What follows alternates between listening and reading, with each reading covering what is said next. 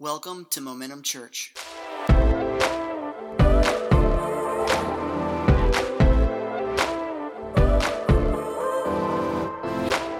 everyone, good morning. Welcome to Momentum Church. I am so glad that you're here.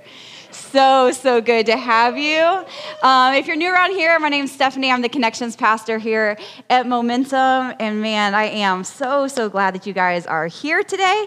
It is wonderful to have you. We are um, jumping back into the Gospel of John, which we've been doing since um, the beginning of the year. We've kind of been weaving in and out Uh, of John. And so if you want to go ahead and you can get out your Bibles, we're jumping into John chapter eight today. If you don't have your Bible, you can go uh, to My Momentum Church, that website. There's a link where it says today's notes. You can click on that and it'll give you the verses for today. So um, yeah, just follow along. We're going to go for a, a little ride. Who's excited? Yeah. Wonderful. All right, so it's John chapter eight, and um, it's a story that a lot of us have probably heard before if you have been in church. It's um, Jesus and his encounter with a woman who was caught in adultery, so yay. Um, we're we're going to jump into this, and I have heard this this account of Scripture before, but guys, I had such a cool time studying for today and saw things and learned things that I just have never seen and that I've never learned before. So many layers to to all of this, all of this amazing Scripture that God has put together for us. And so I hope that you learned something new today as well, because like I said, I had a good time, so you should be able to as well. So Um, one of the things, the first thing before we even jump into it, one of the neat, probably one of the coolest things that I, that I found out about this account in Scripture as I was um, doing a little research is that there are, are people who study the Bible who think that this account may not actually be original to the Gospel of John. Different manuscripts have this account in different places and attached to completely different um, New Testament work. So they believe that this account was real and an accurate description of a real event, but it doesn't make, they say that it doesn't make sense in this exact place. So basically, this story is an interruption, if you will, between the end of John chapter seven and John chapter eight, verse twelve and on. They think it's an interruption here, which I think is wildly fascinating because we know that there are no mistakes in the Bible. We know that there is no, no coincidence of how this book was put together for me and you to be able to learn about God and his will and his way.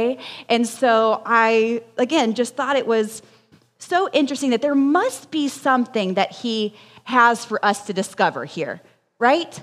There must be a reason for the layers that we're finding. And so you can you can you get to choose this analogy, whatever your favorite layered thing is: onions, parfaits, lasagna, baklava, mm. uh, whatever your favorite thing is, insert layered things, because there's something here, and I think it's going to be interesting for us to kind of dive into and discover. One of the layers that I find extremely fascinating is the time frame in which this story is happening. So if we look in John chapter eight, um, they are winding down one of the feasts that they would have been celebrating in that time. It's called the Feast of Tabernacles or the Feast of Booths, and that's ending in John chapter seven. Again, we're going to pick up verse one in chapter eight, and so they've had this big party. This Feast of Tabernacles, or again, Feast of Booths, is when um, they would kind of set up camp outside. They had houses, they lived in their houses, but during this um, during this celebration, during this feasting time, they would set up these booths outside of their houses, and they would live in them um, for seven days. And it is to be able to, um, it, it originally was designed for them to remember God's provision. When God um, was with them through their wilderness journey. They were, they wandered in the desert and they slept in booths. And so that is what the Feast of Tabernacle or the Feast of Booths um, was intend, originally intended for. Each family was supposed to construct this booth and they'd live in it for the week. They're just small temporary shelters, and it's explained in Leviticus twenty-three. We pick up in verse forty-two. Um, it says, "You shall dwell in booths for seven days. All native Israelites shall dwell in booths, that your generation may know that I made the people of Israel dwell in booths when I brought them out of the land of Egypt. I am the Lord your God." So they would feast for seven days, and then on the eighth day they partied hard, just to set up the, the scene for you. Um, that being said, it was not really how God intended it to be. He wasn't like, "Hey, go party hard." Like, folks just got a little rowdy because you get a bunch of indulgent people together feasting and having a, this party. People tend to take it too far. I know no one here probably ever took a party a little too far.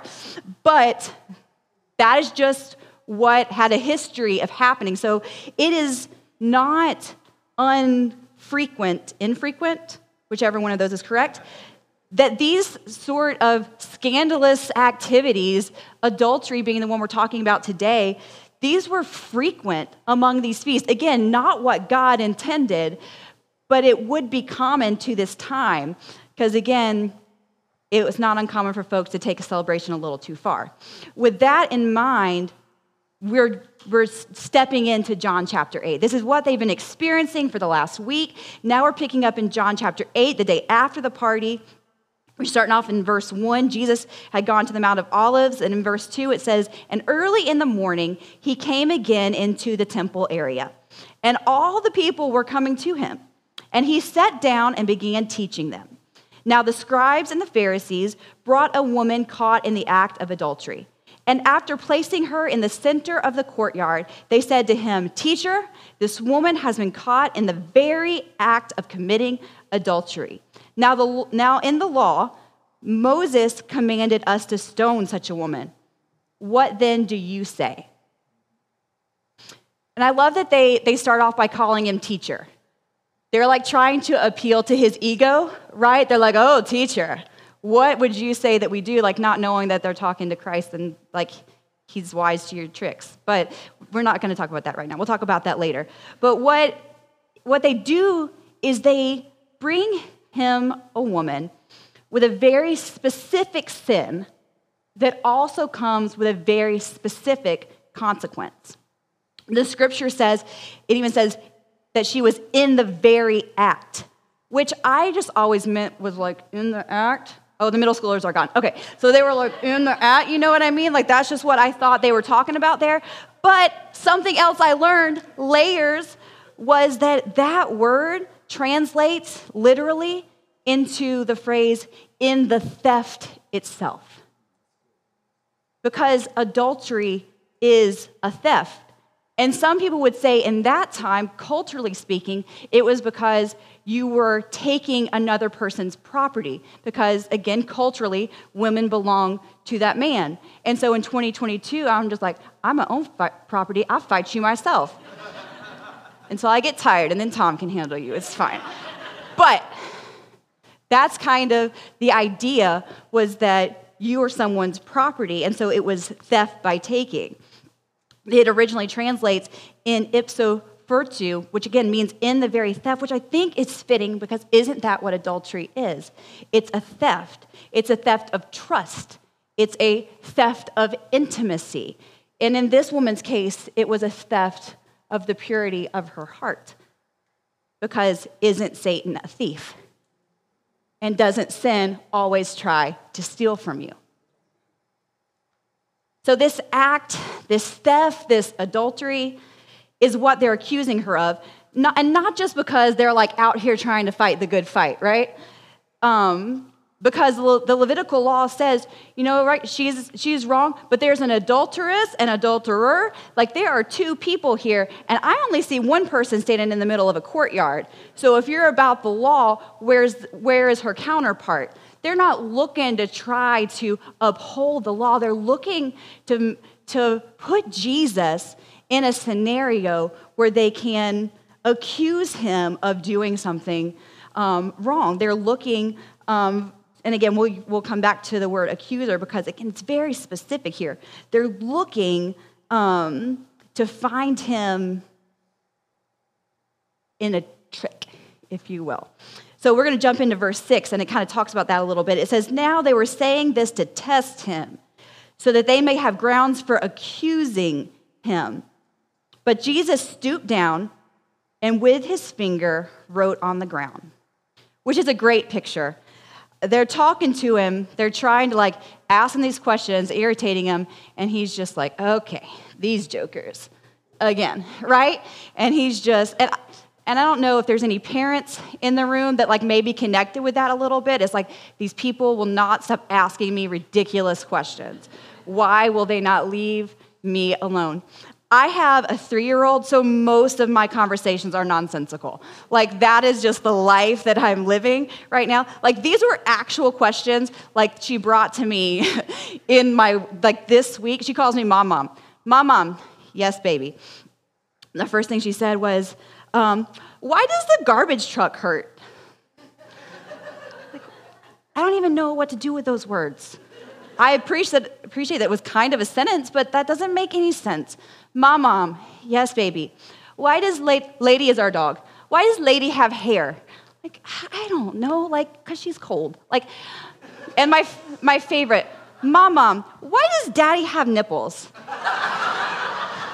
And I'm just like, all right, so here we're just gonna over. I don't know. I don't know what you want from me. This is the nonsense that, that Jesus is dealing with with these folks. No, he's not trying. He's not trying to put off their questions. He's not, you know, trying to try because he knows, right? He knows why why they brought her. Her there. He knows what his answer is going to be. He knows. He knows. He knew that they were thinking that if they could get him to say stone her, then he's then he's going to be out of his jurisdiction because at, at that point in time, all capital punishments like going through the Roman government who's occupying there at the time, and so he's going to be in trouble over here with them. But then at the same time, if he like lets her off, that you know she's just yeah yeah go. Well, now he's not in line with the Jewish law, so they're thinking, hey, we got him. Like, he can't win here. But if he is going, like, what is what is he going to say? Where are they going to set him up? And, and as I'm reading this and I'm looking at it, I'm just like, oh, man, these jokers are a little tricky. Not tricky enough. But, man, they're getting to it. But, he, again, he knew what his answer was going to be to them, so let's keep going on. Um, in verse seven, he eventually turns around and starts talking to him. In verse seven, it says, when they persisted in asking him, he straightened up and said to them, he who is without sin among you, let him be the first to throw a stone at her. And again, he stooped down on the ground.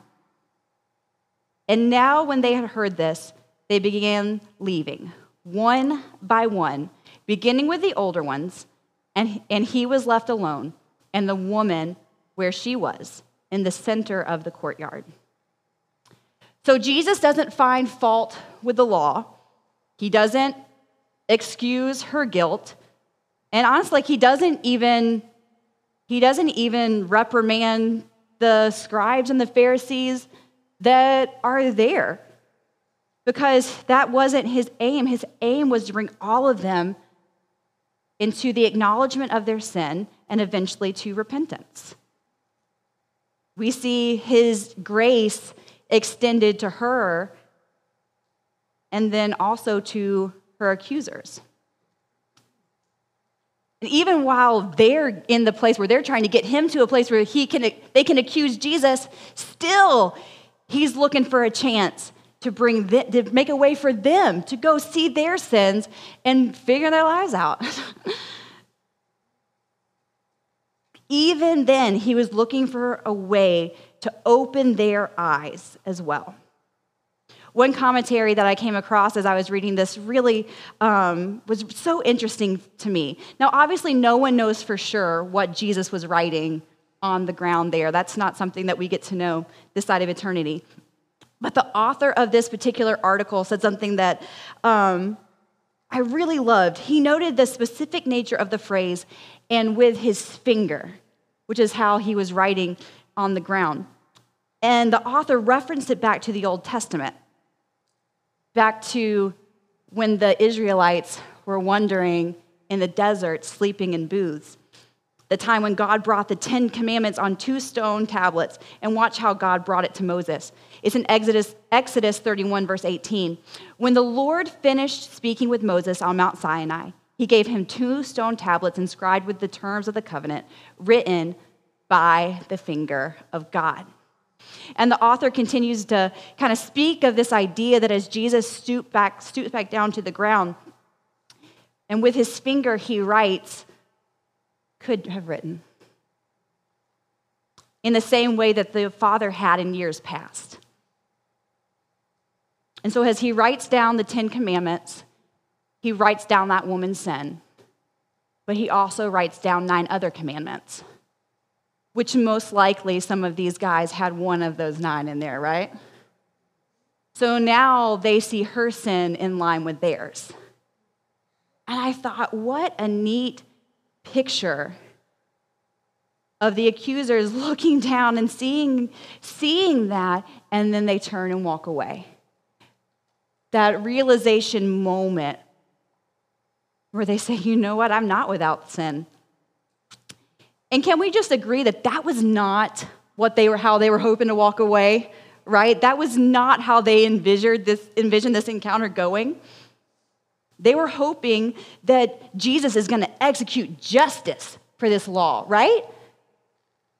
That's what they're hoping, but they didn't find justice in this extreme, and they didn't find just this, you know, frivolous mercy in extreme. They found it in balance, because we always find that balance in the nature of Jesus.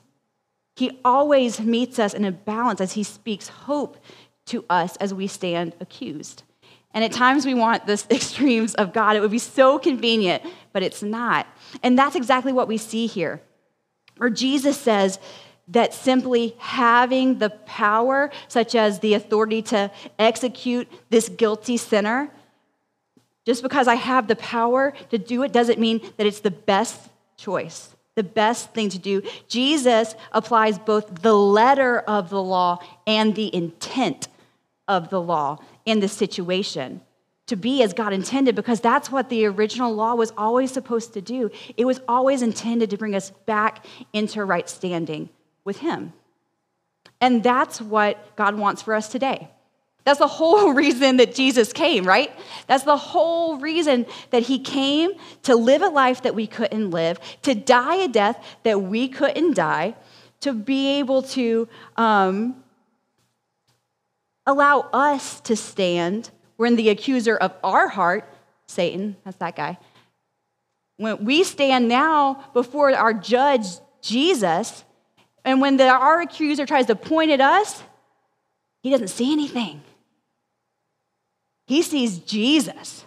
We are accused no more. And that's, and that's what Jesus came to do in the first place, to make a way for us to be able to be back in right relationship with him. And guys, we want to make righteousness so difficult, right? We want to make, we want to make it complicated, but it's not. It's simply being in right standing with God. Let's pick up back in verse ten. One by one, all of her accusers have left, and we get to see Jesus now interact with her for the first time. So it's in verse ten. It says, "And straightening up, Jesus said to her, 'Woman, where are they? Did no one condemn you?' She said, 'No one, Lord.' And Jesus said, 'I do not condemn you either. Go. From now on, do not sin any longer.'"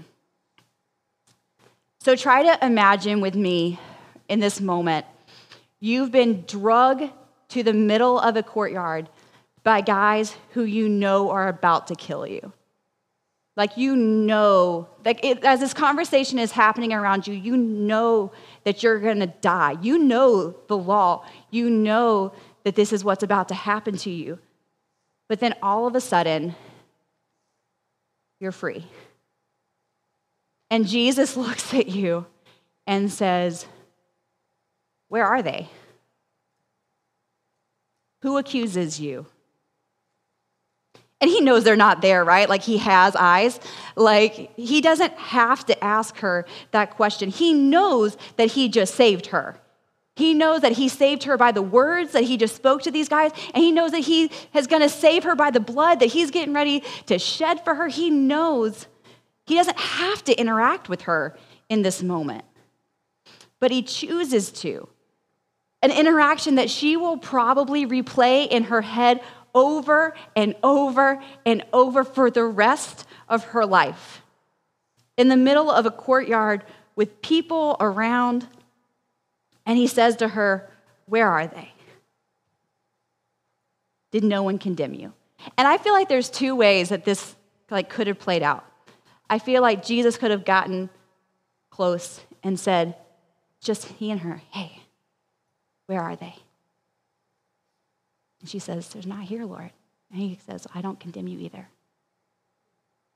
But then I feel like he also could have said, hey, where are they? As those guys who made their way out last are still within earshot.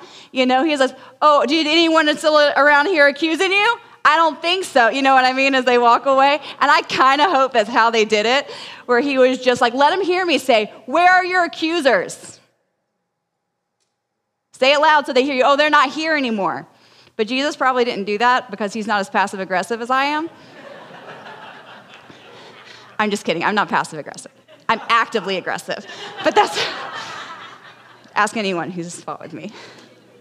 But you know what I mean? It's like, but I, part of me feels like that's how the Lord would redeem her. He says, they're going to try to shame you publicly. I'll redeem you publicly. They're going to try to call you out. I'll, I, let me bring you back to this, because God always redeems us past what we deserve. Yeah. Always past what we deserve. We see it commonly through Scripture. A couple weeks ago, Pastor Ross talked about Joseph and what God did in his life. He went from a slave to being the highest in command um, in Egypt. We look at Sarah, the barren mother who became the mother of many nations. We see David, who was a murderer, like also on that list of ten no-nos. Like, that one was pretty far up there.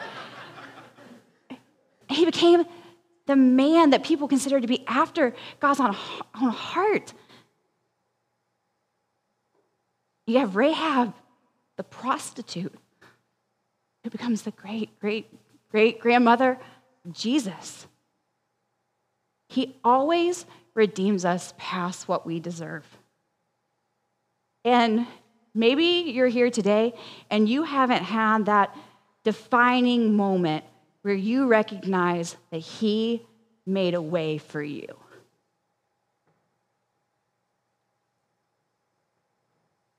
And maybe you haven't come into that right standing with God that allows him to redeem the hurt and the sin and the pain that you've experienced. But there is going to come a moment when you have to either accept or deny the truth of who God is in your life.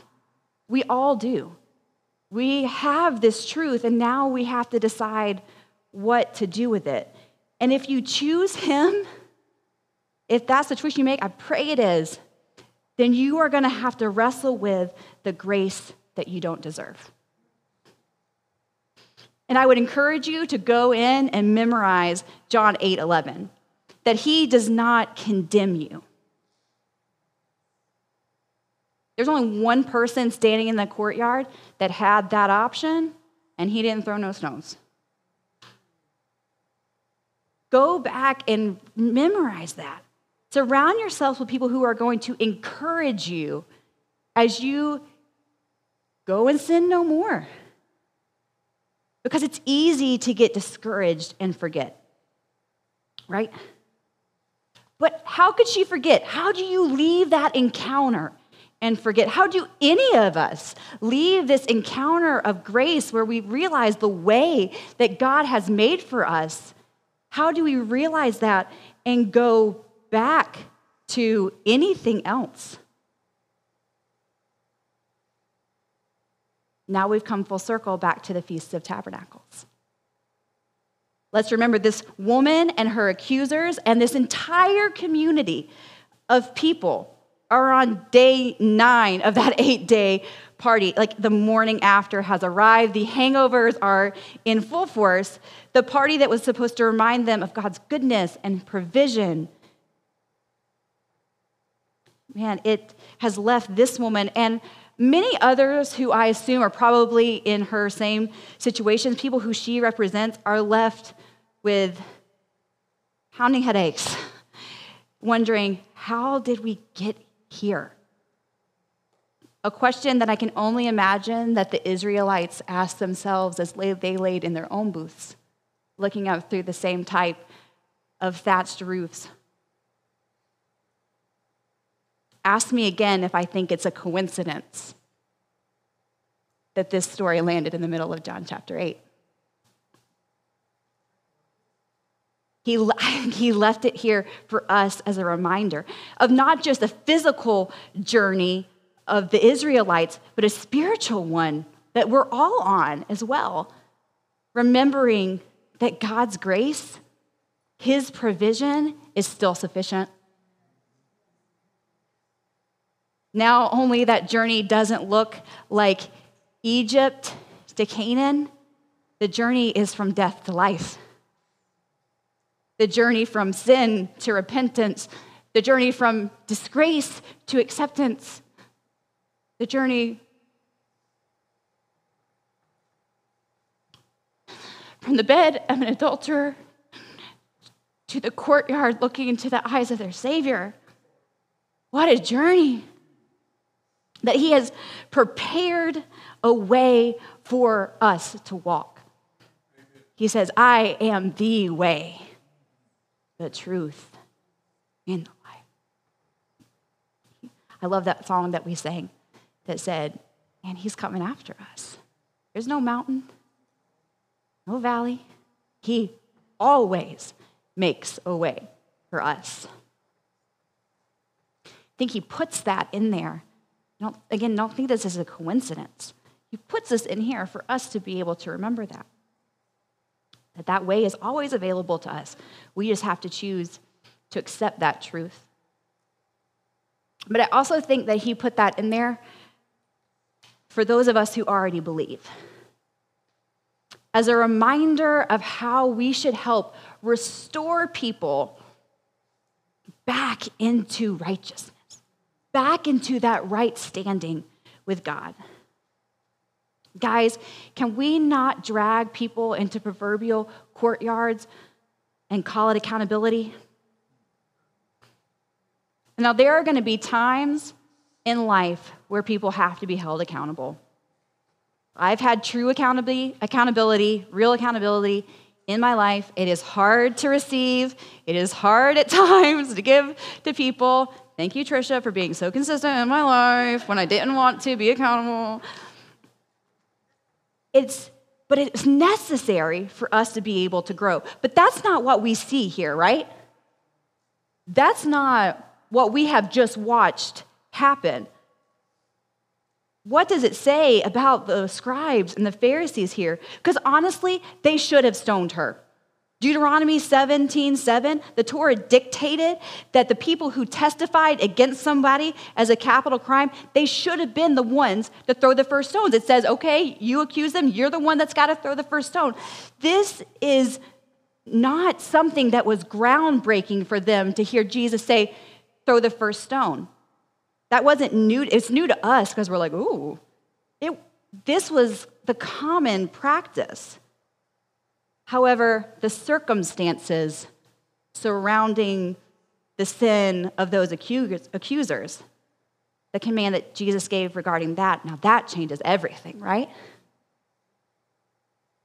In a moment, again, Jesus takes the option of condemnation out of their hands and puts it back in the hands of the only one without sin. But Jesus chooses not to condemn us, doesn't he? In fact, earlier in John chapter three, it said, God did not send his son into the world to condemn the world, but in order that the world might be saved through him. Because that's the rub with, this, with the scribes and the Pharisees, right? Because they weren't wrong, man, they weren't right. And I fear that often as Christians, man, we're, we're not wrong, but man, we're not right either. And I think it goes back to what Jesus was writing in the sand. What is it that Jesus is writing in the sand that he needs us to see? What is it that he's trying to teach us about our place in other people's redemption story? Because people need to be redeemed, right? Can you imagine, like, what does that look like when you see the parallel of yourself in someone else's life, to be able to say, hey, I know that I know it's hard walking that way. There's another way. If you want to walk it, I'll walk with you.